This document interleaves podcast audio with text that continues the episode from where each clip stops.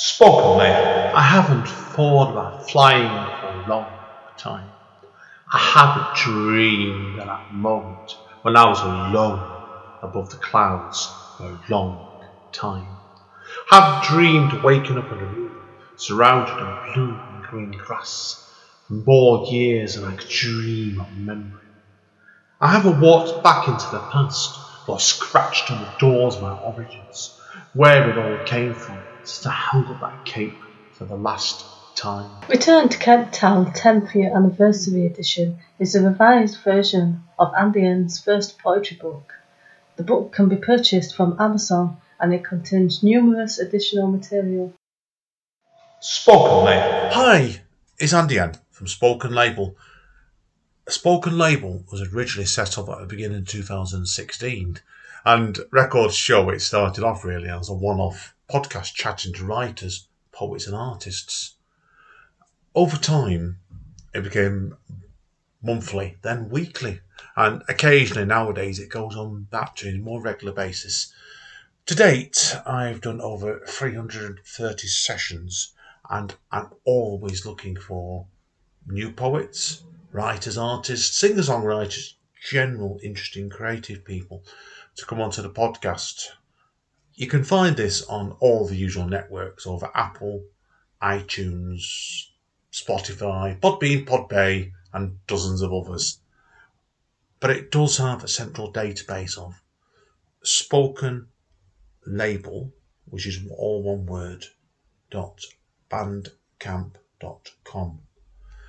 Obviously, now to help me with the running costs this podcast, I'm always grateful for any kind of donation to assist me with it. You can either do the donation through the Bandcamp page by putting in a fee to download one of the free podcasts, or send it over to my PayPal to AEN1MPO at yahoo.co.uk. My email address again is aen1npo at yahoo.co.uk. Enjoy the podcast. Take care. Bye. Spoken label. Okay, Amanda, Okay. what are we doing today? I'm invading your podcast today. Yeah, what podcast is this, Amanda? It's spoken label. Yeah, very rare. Amanda's in as a special guest host today as well. This is rare nowadays. So if we had spell you've done bits for, for example, not regular. And we've got Amanda in today because when I bring Amanda in as a special guest host, we bring in hardcore guests.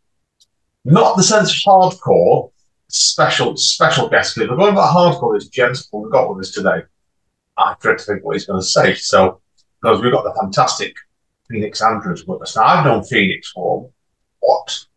1998, is it? Yeah, I think we've known each other for about 25, 20, probably more than 25 years, actually. Long time. Met you on the second year in university, which was, my reckon, 1999. Good 99, yeah. Yeah, so nine- it's like, it's oh, I said 24 years, nearly 24 years. Crazy. And I can, you've known Phoenix for about six years, haven't you? So like I said to her, it's, that's why I thought bringing Phoenix on, so I've done for a long time today, is um, it made sense to bring Amanda on because Phoenix has just forced out his debut novel. I'm not sure. If you're not on, get it if you're on the audio version, I'll just hear it, book called Blood Cells. And Amanda, how would you sum up Blood Cells in one sentence? Bloody. in one word. That's a good way of putting it. So. But anyway, listen, we're going to talk about that in plenty of depth today. Now, Phoenix, obviously, before we start, mate, you better introduce yourself, definitely. So, can you tell us all a little bit about yourself? I know you're currently Oxford Regis based. If people check out you, you've lived all over the place, right? so, Yeah, I mean, I, I lived in Bognor Regis now, West Sussex, for uh, six, seven years now. Yeah. Wow. Um, yeah, it's been a long time. Time has time has flown. Um, and I've before that I was in Brighton, um, and I kind of I moved down to Brighton in the nineties uh, for university um, in the mid nineties, and I that's kind of been my that was my base for over sort of twenty years. Um, I went up north to where I was at uni with you, Andy, um, in Bol- Bolton. Um, and uh, I've also traveled around the world, lived around with different countries around the world, and um, but yeah, I moved to Bognor for work. Um, so uh, it is a nice little town, Bognor. But um, yeah, I've um, I've always I've always been a writer of some sorts. Um, not as a not as prolific, if you like, as as you guys. Because um, my when my brain works, I'm always doing something a bit different. Um, and so, you know, you're um, one of these sort of people, and people check on your fans well out. You're the sort of person where you're afterwards a restless creative. Like me and Amanda, we pop on books doing what project yeah. doing. You all often go from one extreme to the other. What you basically so. Yeah, yeah. I mean, I've done, yeah, I've done all sorts of things. Um, so yeah, I'm an artist, um, and um, I've I've enjoyed sort of all sorts of things. But this um, actually sort of honing in on um, having this idea for this book for for, for years, um, and and then just saying, do you know what, I'm going to sit down and just write it, um, and then a year later, um, publishing it. It's just been phenomenal. I, I I've I've not experienced anything quite like this before, like the process and everything, and um, and um, yeah, really enjoyed it. And it's the first in what will hopefully be five books um, in the series um, with these characters. So um, yeah, I'm, I'm, I'm into the second one, or writing the second one now. So um, yeah, it's been it's been really really good. Yeah, now I'll, I don't want to go into too much in the book straight away, but I want to learn about.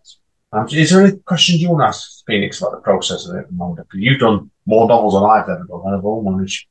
Oh, it's been a while since I've done novels, so I think I've forgotten how to write them now. why, why don't I bother bringing you on then? Right. well, no, seriously. Just to look at you and make you look good and smile and nod.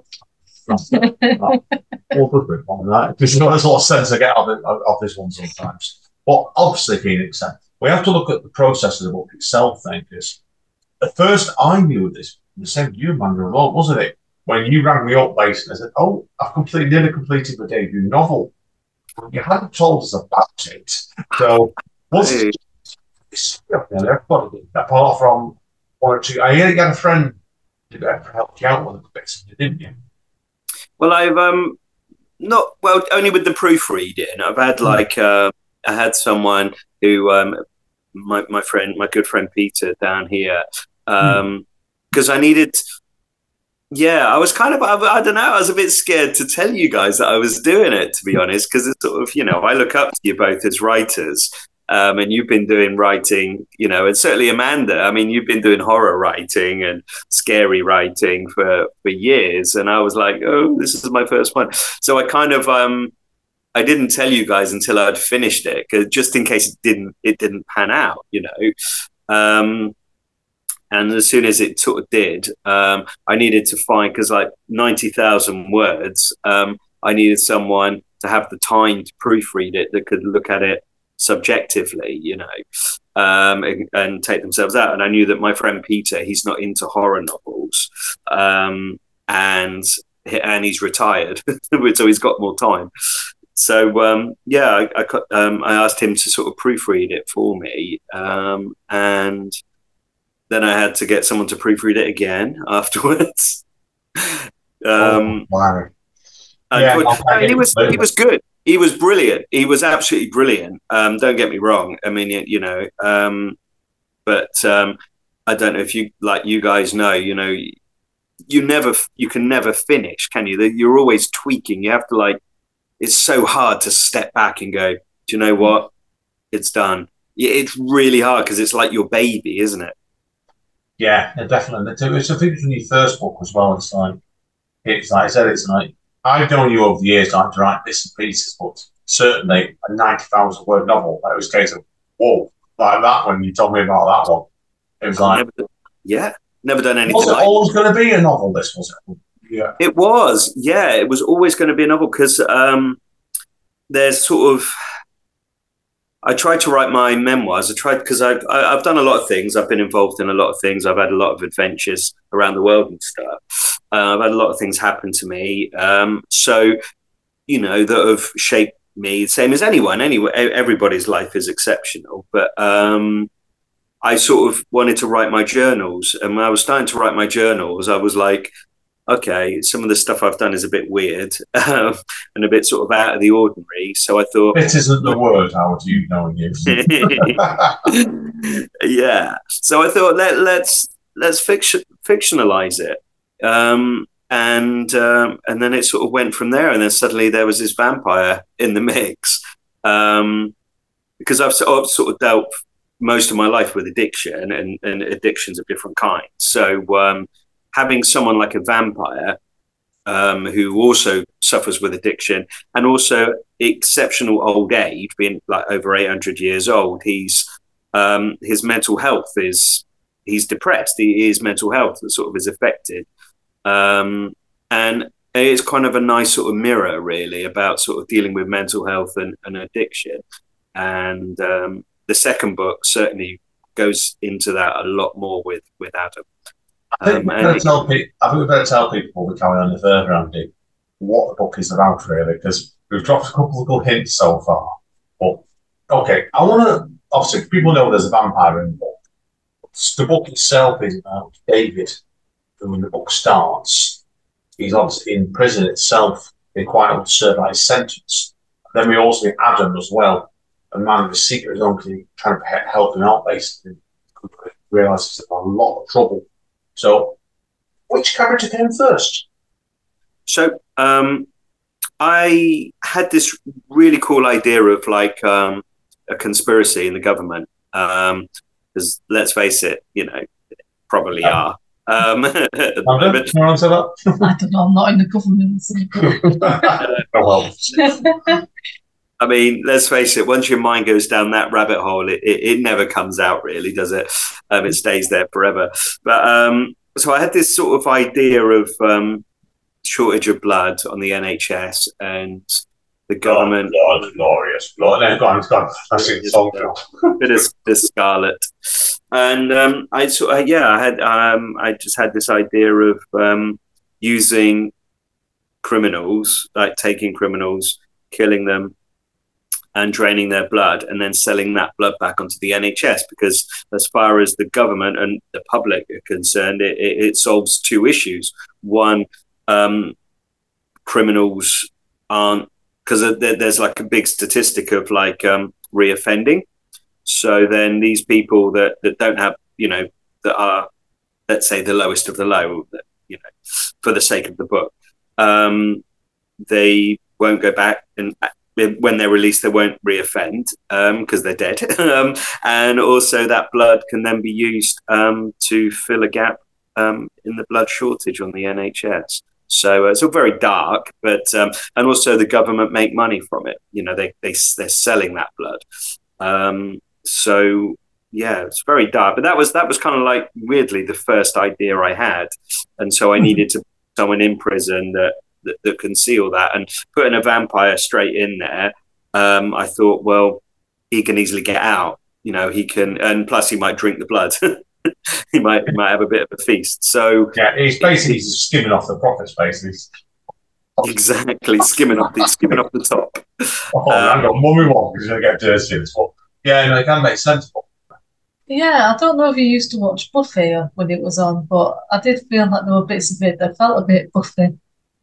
I remember the scene where Xander, um, when Dracula comes into it, and he sort of goes under Dracula's spell, and he's going, "Blood, blood is life," or so they say. Yeah, I, I, I, I do. I mean, um, it wasn't my intention, but um, I, I used to love Buffy. Um, I, I really liked Spike. I thought Spike was amazing because he's sort of that bad. Spike was that that sort of baddie. you used to fancy Spike, so that's the material, wasn't it? So, Oh, he was that. He's a handsome, handsome guy. I Anyway. mate.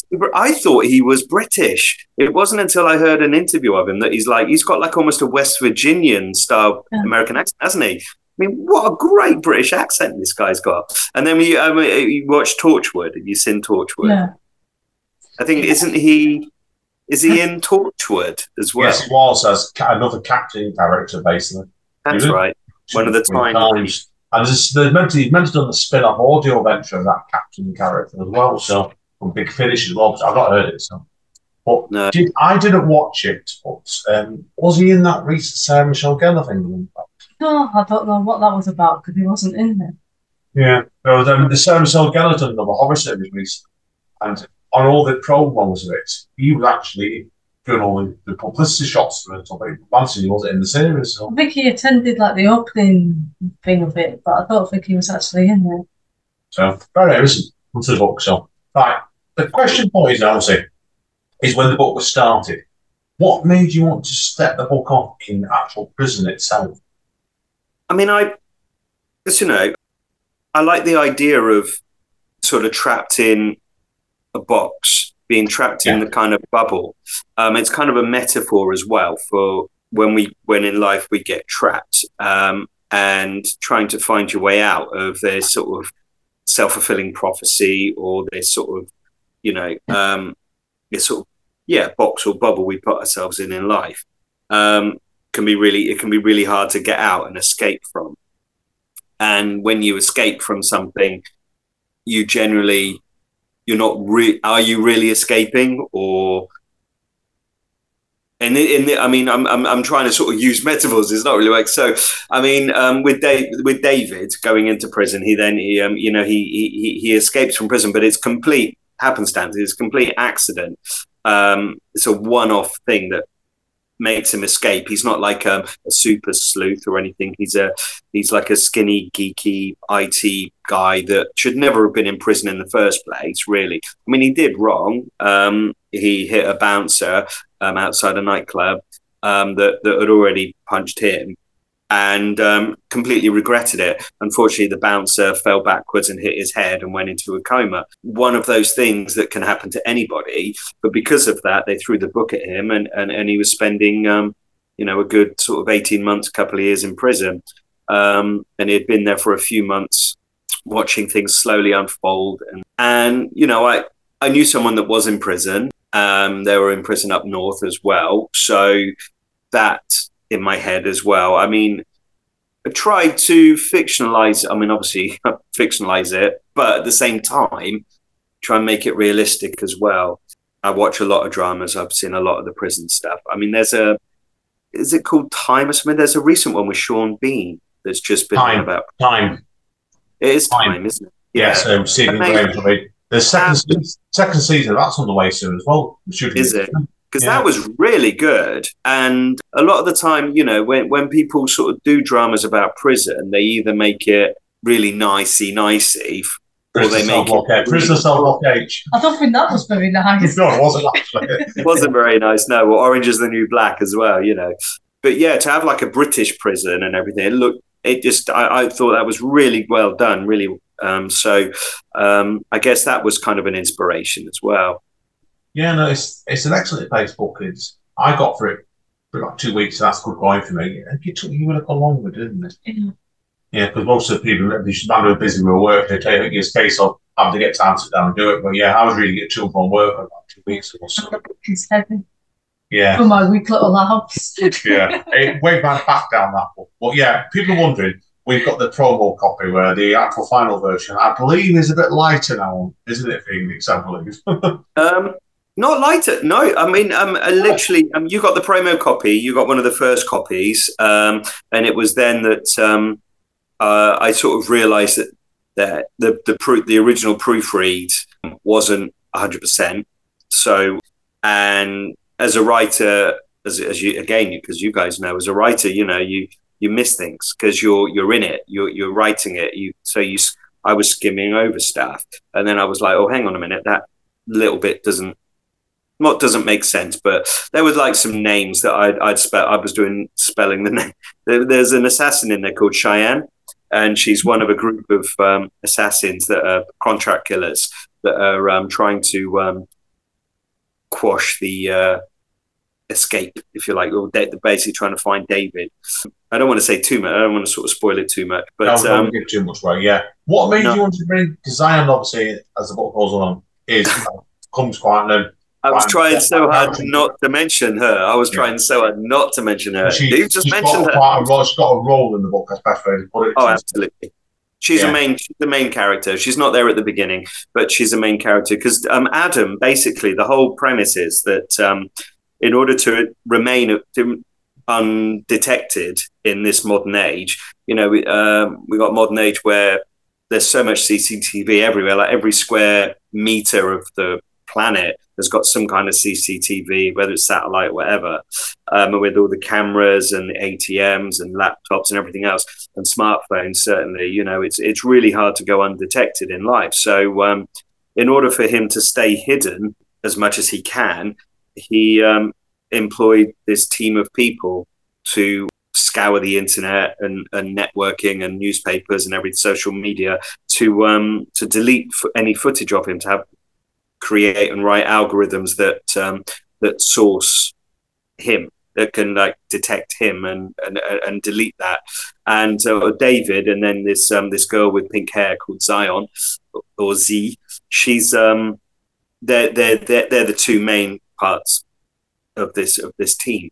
And uh, yeah unfortunately she um she tries to help David and in doing so gets embroiled in this uh, conspiracy as well um, and there she's on. She ends up being on the run. David's on the run. Adam goes into prison just as David's escaped from prison.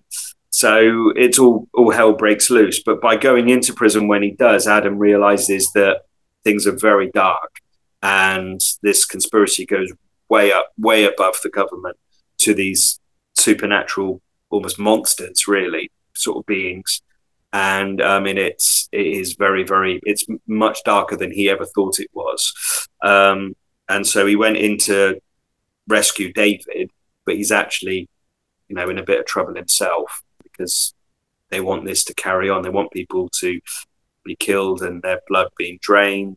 Blood is sacred. Blood is life as uh, Amanda said. Hopefully not. I, I, didn't mean to rip that from Buffy. I, I, didn't even know that that was it. I can't remember that being in Buffy. But yeah, the trouble is, you've got, you've got somebody that's a Buffy addict, and she, stuff she remembers about Buffy is incredible. And it's supernatural as well. Oh, supernatural as well. Yeah, she's probably reading off slightly off topic of Phoenix. Do You want to tell um, Phoenix about the books you're reading at the moment. We're going to show them a book now. No, nothing to do with you, yeah. but very good. Well, you put me in the vampire mo- mode, so I went on to read this, which is a new series in the Buffy series, but it's oh. next generation. So it's Willow's daughter. Oh, really? Yeah. Hey, that's kind of cool. Is it good? I'm about 70 pages in, but I'm enjoying it because they've got like a good mix of like new characters, but then they've got Willow in it and they've got all and Spike's in it as well. Oh wow! Oh wow! Wow! wow. They've done two, or is it three books? Now, is it two that's out, and the third one's coming out. Yeah, so I don't. And the author is it, is it the original author as well? Is it the Buffy series? called Kendare Blake. I don't know who writes the other books. No, because we only knew it as the when it came out on the TV, didn't we? But I'm sure yeah. it. I'm sure it came must have come from novels, right? Buffy was originally books, was it? I think it went on to books after. I don't think it was books before. Oh, okay. Because it sort of had that feel about it, didn't it? Had a feel about it, like as if almost as if it was like adapted from sort of book, like the Twilight sort of series and stuff. So, hmm. um, I don't. Let's get back to your book, okay? Because we, we will digress. And people know me in Phoenix and Amanda as well. We uh, digress lots. We digress a lot, absolutely. Now, I want to know what know next with the book, obviously. And I don't. I try to keep away from the spoiler aspect of it.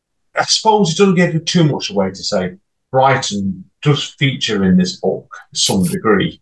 What made you want to move the narrative at one point into narrative into Brighton? I always wanted. I wanted it to end in Brighton. I don't know why. I wanted the book. I always had that in my head. It was always going to start in the north of England, and it was going to end in the south of England, and it was always going to end in Brighton. Yeah, um, I don't know at the time. I didn't know how it was going to end because a lot of people they, they they write like the synopsis, don't they? They they sort of they write how how each chapter is going to go and and the formula and that. I, I didn't do that. I, I I literally I had the idea in my head. I wrote a few notes about some some of the main characters, but they always went off piste. I mean, I um mean, they did behave themselves basically to say, don't yeah, you? Yeah. Again, this is like um, I'm, a, I'm a fairly sort of new writer for in this style. So again, sort of Amanda, you and Andy. Now you're writing a novella, but but but yeah. Amanda, well, I'm Don't Not they come the way I alive? These characters I'm come doing alive. it in the your I shouldn't be doing it. I know. So, like you are. I don't think you ever did that. I don't think you ever did the plotting way, Amanda. Did you ever? No, I just made it up as I went along. Right. I, not I, I a- like that. Yeah. Don't you find? I, I prefer that um, because it's because I end up. Um, it's almost like a film's going on in my head as I'm writing, and it and it and I have like a rough idea of where I want it to go, and then it just goes left, and I'm like, whoa, okay, I didn't expect that, and it's it's almost like madness sets in because these characters come alive in your head. Yeah. But um, it like the second book. I mean, there's I'm on chapter six now, I'm about sort of eight eight thousand words in, and already there's a surprise. There's going to be a big shock. I didn't see it coming, and it's like, hang on a minute, I'm the writer, right? Why didn't I see that coming? but it just the way it flows, and I, uh, yeah, it's really it's really cool to do that. But certainly, yeah, having going back to Brighton, I lived in Brighton for over twenty years, and I love the town. It's really good. It's a, it's a great town. And so I um or city really is it now. So I, I yeah, I always was going to end there. What point did you know this was going to be a series? I would say probably about two thirds of the way through. Originally, it was going to be a standalone book, and then I suddenly realized just how these characters were coming in, and I'm like, oh, I can't kill these characters. or, or do I? Oh, oh, Well, Speaking to this young lady here, does say has done services. I don't recall you giving your camera your characters happy endings. No, we were talking about this the other day about killing characters, and I was mentioning like the first books I wrote, and I was going to kill a character, and then I put him in a coma, and then by the second book I was bored of him, so then I made him kill himself. it's like that. It's um yeah. I mean, like I've got I've I've come to love these characters. You know, I've come I've become very fond of them, and they're very understated still at the moment. And there's so much going on, and even like the baddie antagonists, isn't it? The baddies. I get. I always Yeah, yeah. but I, I'm I'm not a novelist. I'm just a bit. I'm just a it's like babbler. right to speak, Novelist. isn't it? So protag- protagonist is the Yeah. goodies and the antagonist are the baddies. Yeah. Um, well, these, um, yeah, the antagonists, you know, I mean, like Hashan, um, who's like this demon kind of character, serpent demon. A fi- um, a fire shatan, I think it is. Um, in I think that's kind of Islam, Islam or Muslim. Um, I hope I said that right. Um, and it means serpent demon or snake demon. You know, I, I really like these these different characters. So it it's got to be had to. When I was about two thirds of the way through, I thought, oh, it's got to be more than one book because you know I can't just end, can't just stop. So you can, you can, but you'd regret it. no, I mean the second book's called Blood Oaths. Um, they're all going to have blood in the title for Can I ask you reasons. then, then, since going to reveal that then? People are wondering, they will see it's rather gory cover on the front of the book. People look at the cover, obviously. Uh, tell us about how the cover came together. So I know you did the cover yourself, didn't you, in the book? Yeah, I designed it myself. Yeah, I I love a bit of art. Um, I love I love sort of designing, and the title "Blood Cells" obviously has like three different meanings. You've got cell, obviously the prison cell. You've got blood cells themselves, the plasma, the blood cells, and then you've also got cells as a play on words to to sell something because we're selling the blood back to the NHS. So in It works um, really well, that. Yeah. Both of you Yeah. work really well, that. Yeah, very effective. yeah there was a kind of like a quite and it, that just came into my head um and so i wanted to create something that um well basically just sort of it's quite ob- obvious when you look at the book you because I, I i sort of market it as as crime fiction but actually like my mum when my when my mother read it bless her she she loves still peter james and you know the Always got that. Always got that. And I didn't have the heart to tell her that um, she's going to get a bit scared. And she read it, and and she said she said two things. She said, firstly, couldn't put it down, absolutely brilliant. She said, second thing, you've scared the hell out of me forever. Thank you very much for that. Thank you very much, my, my son. Yeah, and stuff like that. So, yeah. Well, it's Peter, who proofread it, he, he's not a horror person either. And so he actually said, he said, I had a couple of nightmares. I'm not going to lie. I had a couple of nightmares. Um, he said, but I'm all right. And, and I'm like, okay. And when I gave him a copy of the book, obviously, um, you know, um, a signed copy because he had proofread it for me. So um, I gave him that, and he sort of just sort of went, "Thank you," and then just put the book to one side, and it's like as if to say, "Just going to move on," because the because the book cover does kind of the, all of the, the the terror that you and the suspense that you see in that book cover kind of happens, and we don't know who we don't know who that character is on the front of the book. It, it could be a number of, of these characters, and I like that. And I'm not gonna I'm not gonna say who that character is because it's quite nice. Keep everyone in suspense. Make the audience work, as I always say, definitely. Second, it. I've, yeah, I've just designed the second book cover, which I can send to you guys. Um, so yeah, yeah, I can attach. I can show show people when we release the podcast straight away for you, straight away with it.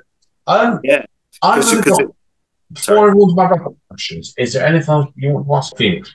There was a part in it, without giving anything away, where one of the bad guys refers to his dark side as Dark Passenger. And I was wondering if that was from Dexter, because that's the only time I've ever heard it referred to as that. Yeah, it is. It is. Um, yeah, the book's sort of like has a lot of references in there, um, and it gives like an insight into the stuff that I like. And I when I was sort of when I was sort of editing, I was like, well, I can take all that out. But then I thought, you know what? No, because it's quite nice to have like those little what what people call them Easter eggs, don't yeah, you? Yeah, yeah. And it's sort of these little Easter eggs. And yes, you were very right. I mean, you've done. There's two references you found. Obviously, you've got like the Buffy, and and then you got Dexter. But yeah, because I love. I just love that phrase, "dark passenger," because we all have one. We've all yeah. got one. Um, yeah, I agree. I agree. And, Did you watch the um, Dexter mini maxi series that came on last year? Yeah. Oh yeah, the um the the sequel one. Yeah. Um, I really I didn't mind it actually. I thought it was all right. I thought I thought it was okay. Um, it's had mixed reviews, hasn't it? I can't comment. I didn't like the ending. No. That's why I, mean, I, I haven't seen the original series. So that's why so I couldn't comment. I watched it, Amanda. I quite liked it, but yeah, he didn't, she disappointed in the ending. So. Isn't it the same though? It's always the same. It's like um, I don't know if you've because I like Luther. I, I, quite like Luther with Idris Elba. What, and, you uh, like Luther, or you like the series? anyway, now we're going to move no on. Um, but, but, with Luther, but, with Luther, like uh, you know, I was waiting. There's a character in Luther in the in the series called Alice. I don't know. Have you guys seen Luther? No, really good. Um, Amanda, you'll love it. It's very dark. It is beautiful, wonderfully ah, dark. Well, she's looking at me now. She wants. I mean, you have to go find the first series. Um, well, I don't know what you mean. I like flowers and puppies and kittens. Right, well, now we're going about gore. I'm say I might also drop an f bomb now. I mean, as long as the flowers pumpkin can bathed in blood, it's not an issue, is it? I mean, to be honest. But um, no, but but but Luther, the film um, that came out recently on um, the again, like like with Dexter, it was like the sequel. When someone when the character that you want to be in it isn't like the side characters aren't in it, and you want them to be in it, you expect them to be in it. It's kind of you get a bit disappointed, and and and you sometimes it's hard to um, to get away from that. To and I found like yeah, like Dexter with the ending. I need to watch it again. It was so long. I watched it as soon as it came out, so it's been a, I can't remember too much about it. Um, Michael C. Hall's really good though, isn't he? He is good as Dexter. Oh, he's always good. yeah, he's brilliant. He's very very good. He did a series. Um, I'm completely off tangent now. He did a series. It's set, set in Manchester yeah. recently. He did. Are you talking about because he did six? Was it Six Feet Under or something? Uh, that's he, correct, series, yeah. He did. He, he said that there was an adaptation on Netflix for Harlan Ellison, and he was in. He was playing the lead role in it, and it was going in all these bars in the central mansion. I, I've been in Arthur's. I knew most of them. I've got one more question for you before we go into this hard sell. Obviously, we've talked all about horror today. Is and there is any other genres you'd like to write novels in? Yeah, I love a I love a good crime novel, and I love the um, the post apocalyptic stuff as well very much so. Also, a bit of Terry Pratchett. You know, I do like a little bit of um, that that dry sort of dark sort of comedy and or sarcastic sort of comedy. So um, kind of across the board, really. But uh, horror, I, I, I do like a good horror. Stuff like, do you envisage it now? Obviously, it's obviously the first book's out. You've told already you're about eight thousand words into the second book do you envisage these books coming up probably yearly, every other year, maybe? I hope so. I mean, my aim, um, the first book was I wouldn't say easy to write, but I'm not going to say it was really difficult either because I had all this idea in my head. It was like a, a coiled spring, and, and it was like once I once I opened that box, um, it was like boom. it was wonderful.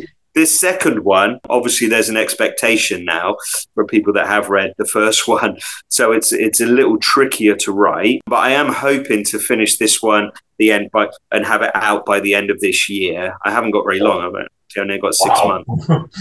I, I, would love for it to be out by Christmas if I can, and then yeah, this then then the third one, yeah, it'll be like year, hopefully yearly. But um, I know that there's like an anticipation for the second because um, it end it ends with it is kind of like the second book has already started by the time you finish the second one. So um, and these new characters are coming in, and we're introduced to those in the epilogue, and we need to yeah, it needs to get needs to get going. So um, yeah, but I'm also recording um, the book for Audible at the moment as well. I was wondering if you do that. Because people know you in past life, by the way, but you have done audio audio with people before in the past. Fantastic reading voice. So yeah. I was going to ask what, what was going to happen with that. Yeah, I'm, I'm quite lucky because I because um, I've done music in the past and I still I still dabble a bit, but I, I, just haven't had time to do any music recently. But I bought all the equipment and studio mics, and I've, I've, I've done a big setup for music, and because of that, I've, it's kind of given me a nice sort of training to be able to edit audio properly. You know, rather than just a mic and just done. Um, so, um, and Andy, you know, you know, in the past, you've helped me out a bit with things like that as well. You know, with the work that we've done, the projects we've done together. Yeah, yeah. people know, obviously, Amanda and me do a project together called Mandy in a Bottle, and the first EP came out earlier in the year. I've gone and found the masters recently on a session we did in New Phoenix. Oh, 2017, I think it was. And it sounded excellent. So oh, was that was that in your living room? Is that, is that, living room, is that yes. we were in your li- in the living room? Yes, it was. So the ah. plan is basically for that. We're going to be like that coming out to the EP probably next week or two. Oh, oh be that would be kind of fun to listen to that again because yeah, that was quite a fun night, wasn't it? We sort oh, of, yeah. Amanda, yeah. you um, it, it was sort of like wasn't there some ghost there was some ghostly, some sort of eerie stuff, yeah. wasn't there? Yeah, it was about. Uh, I think it's called "I'm Here to Save You," and it's about me going into a house to save Andy, who's locked in the room, and I get trapped in the room myself, and then I hear screams from the attic. But I can't do anything because I've already been captured by it. That's the one, That's the one Phoenix. Yeah, so you'll hear that in a minute, buddy. So sounds really good. I've done. I've put the original masters on the actual EP. People wondering, so you can hear the original. Then I've gone and remixed it very slightly so to make it even more easy. Right, anyway, listen, mate. We'll wrap up this well, point anyway. So, so if you... I can just, if I can just sort of say then, just to yeah, just to sort of just to end that um, obviously the book's available on Amazon, both a, a paperback, paperback and and as an ebook. Um, it's um, in the next couple of days. I'm actually it's going on to Apple Books as well. Oh, well done, well done. I'm just sorting that out now. So um, yeah, and um, if you if you go sort of at at Phoenix Andrews um, um, on TikTok, then um, that's where I'll sort of post. Um, I'll post when the link of when, when that's out. Um, yeah, um, I've I've had a press release go out recently from a private sort of PR company. So it's gone to the BBC and it's also gone. Um, it's going to be in uh, some newspapers in France. Weirdly, soon they're doing a review of the book and um, right. the New York Times and the and the Statesman in um, in America are um, well. I'm just waiting for them to come back to me, but um, yeah, and uh, so you know, it, it hopefully um, will will sort of generate some more sales, which would be great. Brilliant. Now, say if people want to wrap up, I always ask people at the end of it. You've, you answered one of the questions already.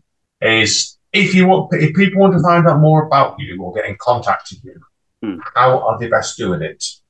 Yeah, as I say, if you go onto TikTok and you um, at Phoenix Andrews, um, you'll you'll see me. Um, you can sort of um, look at my stuff there, and I, I sort of tried to do that. I'm on. I'm obviously I'm on Facebook. I try and try and think what my my Facebook because I'm self-published. I sort of obviously set up um, PPA Publishing Limited, and I think at PP and I think it's either PP Andrews or Phoenix Andrews. But what I'll do is I'll send over the link to my Facebook page, um, which I use sort of professionally.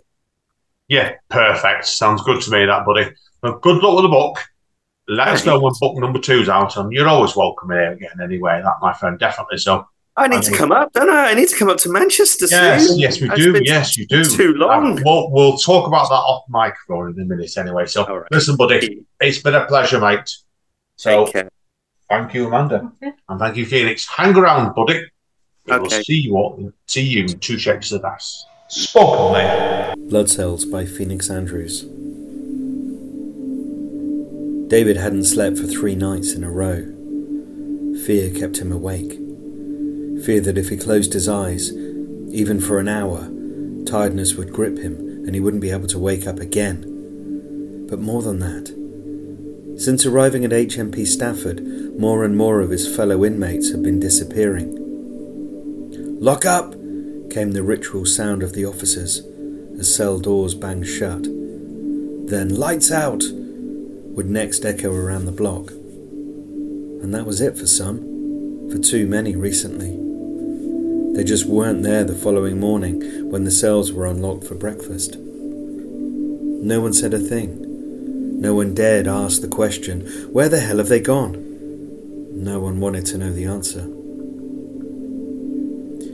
Of course, over the relatively short time he had been banged up here at HMP Stafford, David had seen inmates, people he had come to think of as friends, in here anyway, finish their sentences and leave or get transferred to another prison. But this was always during the day, and they all knew it was coming. No, disappearing at night. Now that was something else entirely, and it scared the hell out of David. Damn, he was tired. Routines were so important in prison. If anything, to break up other, more mind numbing routines such as work detail. As well as having the meal sheet each week, inmates also received a spends sheet with items they could purchase with earnings saved up from work and education. For the majority of people in here, tobacco was the most bought item. It was used as currency, as much for personal use. But for David, chocolate and other food items made his and Billy's week.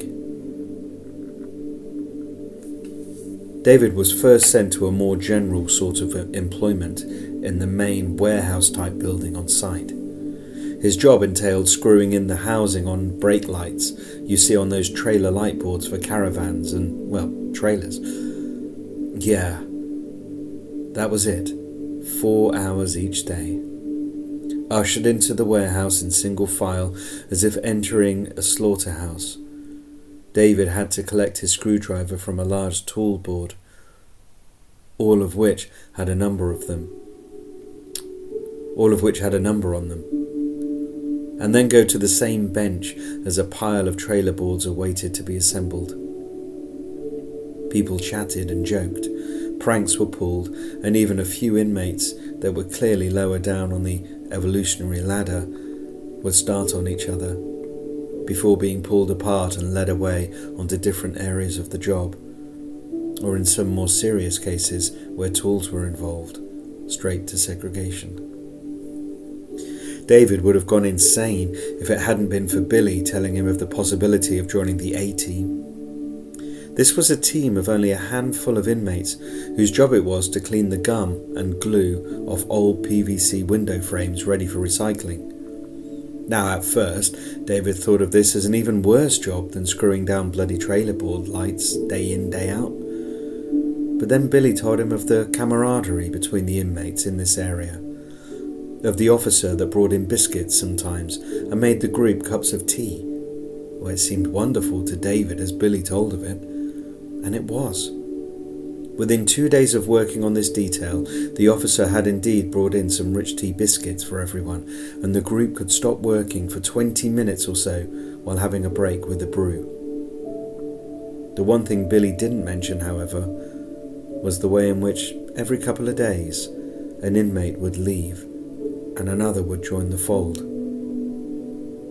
Again, no questions were asked. No one had appeared to have done anything wrong, for not one inmate assigned to this team would want to jeopardize their role. But it seemed like some kind of system was happening.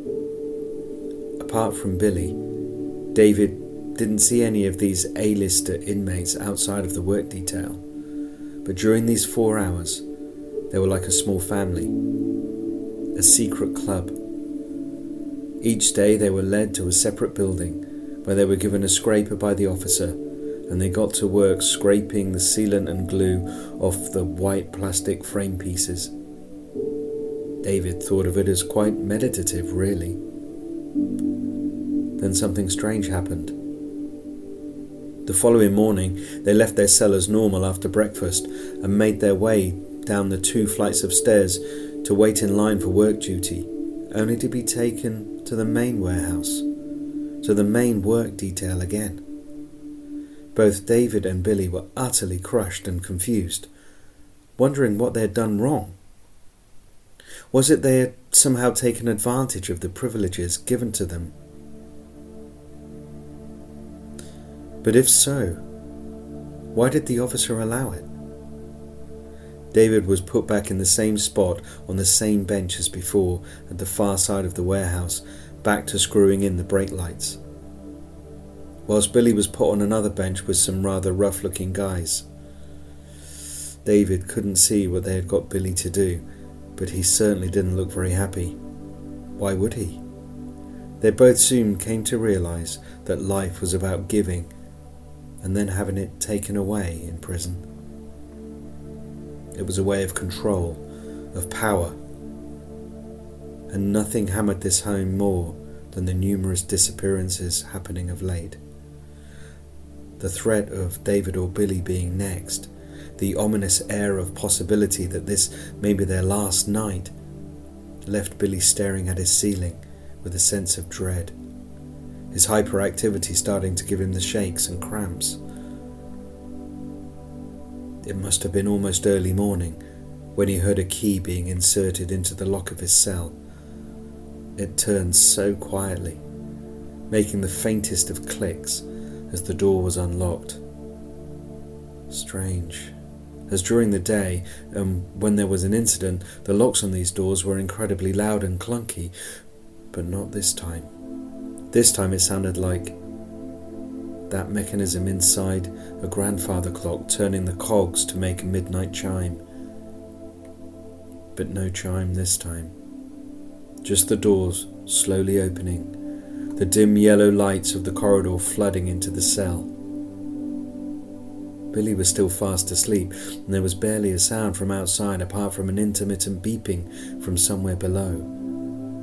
Three shadows moved seamlessly into the room, blocking out the yellow glow momentarily and instead bringing in a chill that filled the space around them. David had stopped breathing, gripped with a fear that encased his heart and stomach. He didn't move and couldn't think straight. Was it the lack of sleep? The chemical injection of caffeine and sugar running through his veins? Or just the fact that there was an overwhelming sense of dread that something sinister had just entered the cell. They seemed to bring all of the shadows of the space around them together, merge with the night, and yet the light of the moon didn't seem to touch them. And they were tall and hooded, like a trio of grim reapers, ready to take souls from this world. Shit, David thought in near delirium.